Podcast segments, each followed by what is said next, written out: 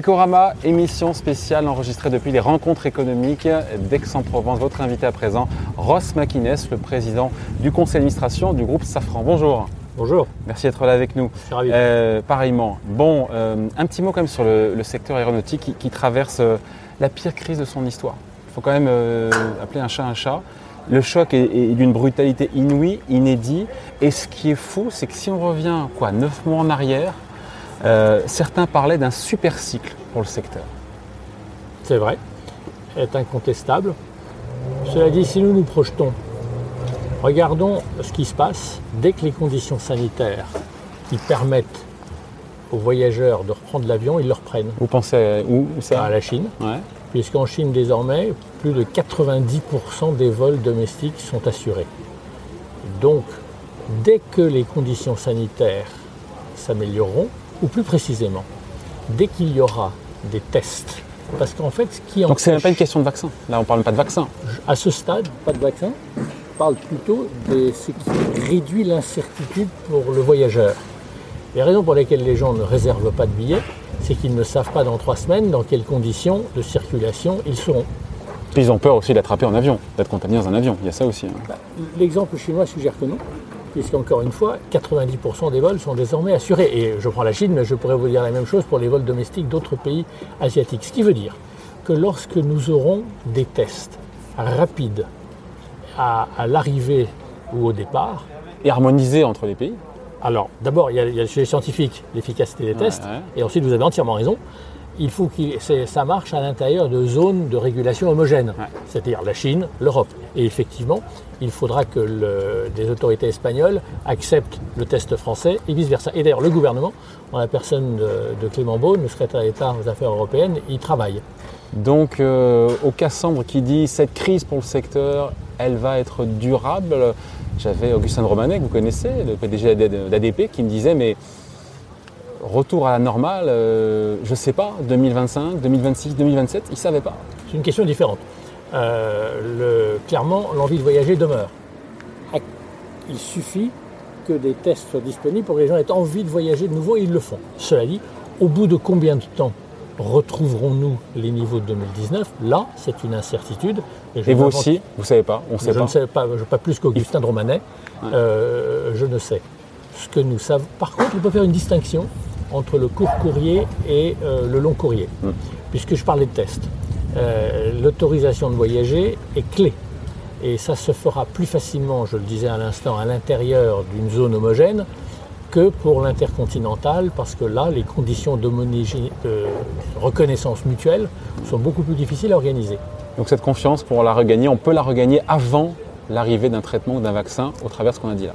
Je, je prends pour exemple un certain nombre de pays, et non des moindres, notamment, notamment la Chine.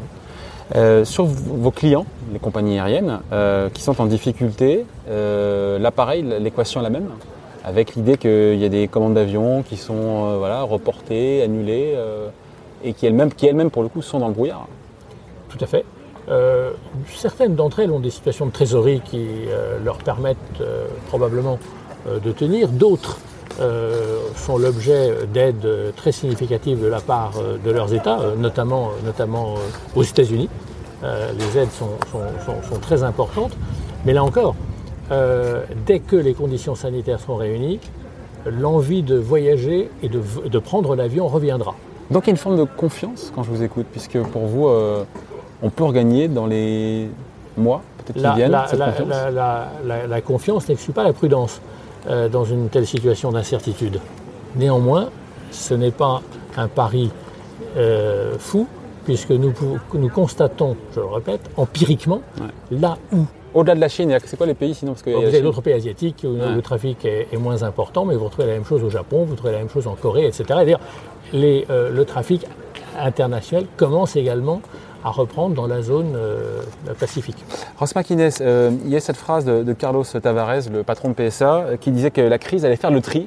Pour le coup, il parlait des, des constructeurs, euh, des constructeurs auto. Est-ce qu'on on peut en dire autant que la crise pourrait faire le tri entre les équipementiers aéronautiques? Je rappelle, Safran, c'est le numéro 3 mondial.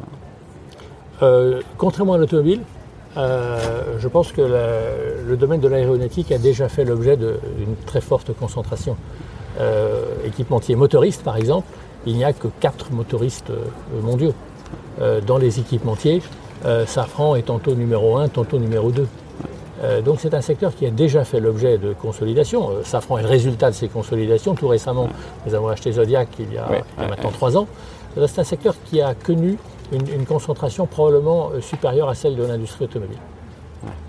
Donc, donc voilà, on n'est pas dans la même logique, parce que la concentration est déjà faite. Donc la comparaison n'est pas raison la comparaison assez, assez, limite. Je soulignerai également, puisque le cycle, vous soulignez au début de cet entretien. Super cycle.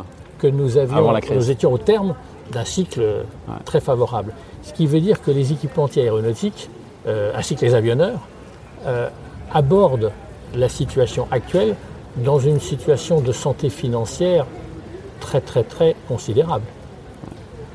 Et pour autant, quand une crise est aussi brutale, inédite et inattendue, il faut faire des économies, évidemment, ça passe. Et là, la question va au-delà de Safran. Il faut aussi couper dans les investissements. Et l'investissement, on sait bien que ce sont les, c'est le chiffre d'affaires et, la marge et la rentabilité du futur et de devant. Est-ce qu'on n'opère pas l'avenir quand on est obligé d'opérer des coupes, justement, pour, euh, parce que la crise est là et qu'il n'y a pas tant de choix que ça Ou il y a le choix aussi Il y a le choix. Il y a les arbitrages.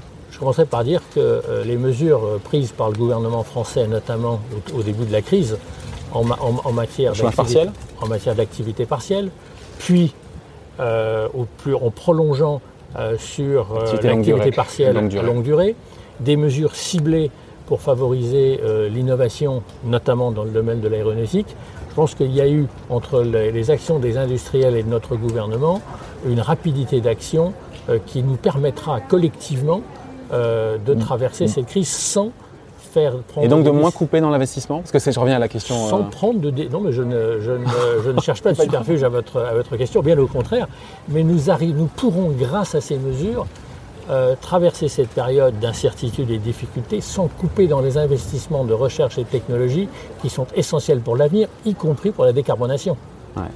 Puisque nous avons un certain nombre de défis environnementaux que nous, auxquels nous nous sommes engagés bien avant cette crise d'ailleurs, euh, à des horizons divers, 2030-2050.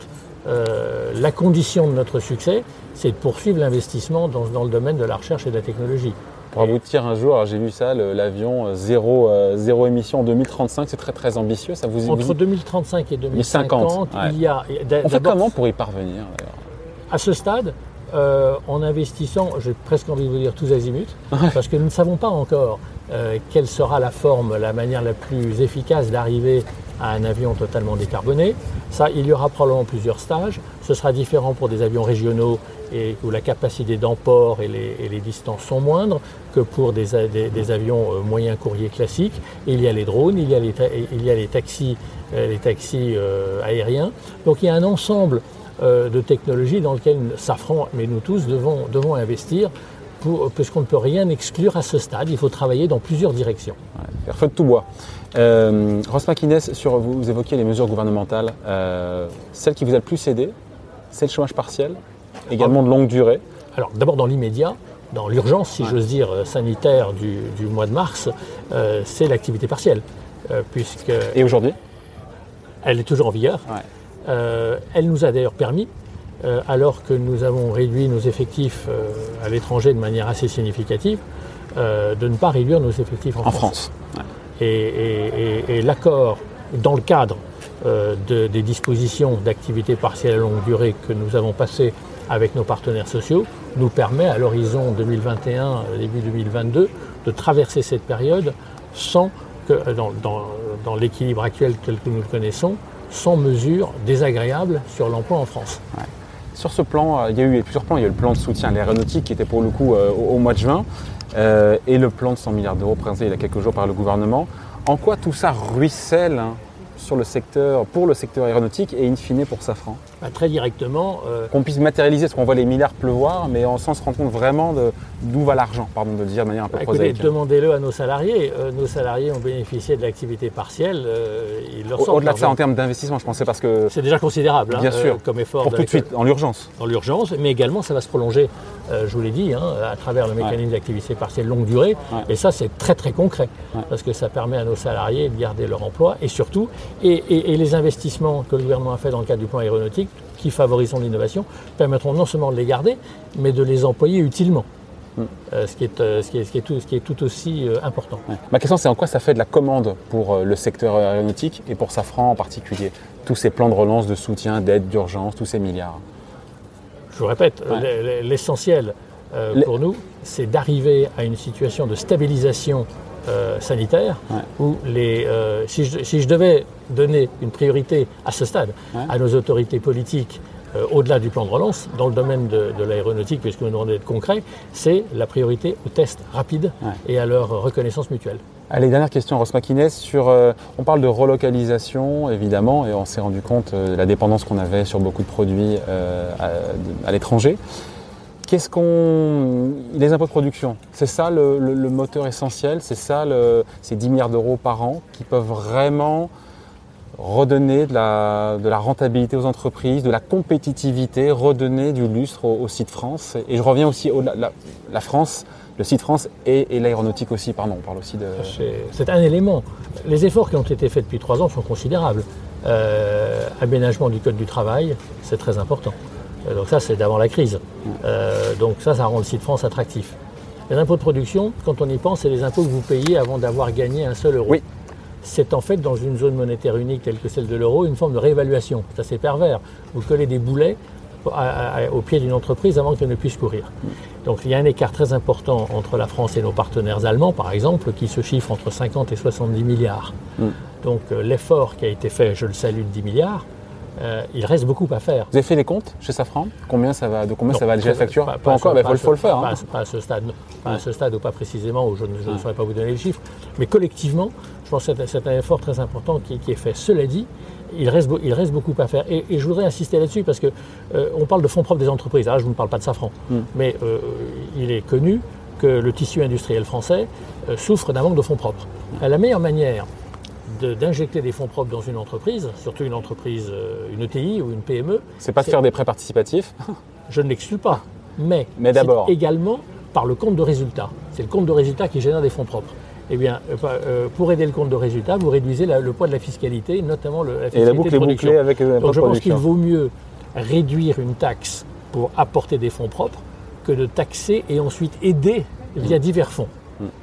Et je reviens à la question de la relocalisation, c'est intéressant ce qu'on dit là, sur est-ce que c'est suffisant quand on se compare par rapport, on prend les Allemands en référence, évidemment on peut prendre le meilleur élève de la classe, mais si on se compare par rapport aux autres sites européens, on peut vraiment espérer relocaliser en baissant de 10 milliards d'euros. Il aurait fallu aller encore plus loin, si tant est qu'on avait eu les moyens. Il n'y a, pas eu une recette magique. un ça saurait sinon. C'est un éventail de mesures et ces mesures sont prises. Elles ont été prises depuis trois ans qui font de la France un pays beaucoup plus attractif pour l'investissement et les chiffres le, démontrent bien avant cette crise et ces, acquis resteront. Donc les 10 milliards d'euros et d'autres mesures plus récentes ne, sont, ne viennent qu'ajouter à cet éventail qui, rend la, qui, qui renforce l'attractivité euh, française. Donc relocaliser J'utiliserais plutôt le mot localisation de la production dans des conditions économiques soutenables.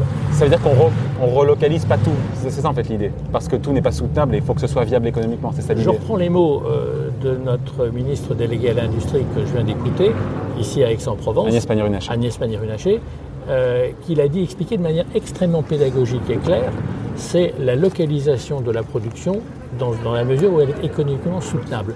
Et je trouve d'ailleurs que euh, cette tonalité et cette pédagogie montrent que euh, nos autorités politiques ont parfaitement intégré euh, cette dimension. Et d'ailleurs, c'est aux entreprises elles-mêmes de décider où elles localisent et non pas à d'autres de, l'indiquer. Il revient à l'État de créer les conditions favorables pour cette localisation et cet effort est entrepris, j'insiste, avec succès depuis 3 à 4 ans et est renforcé par les éléments du plan de relance. Mais on aurait pu encore en faire plus, et puis encore plus sur l'accélérateur de la baisse des impôts de production.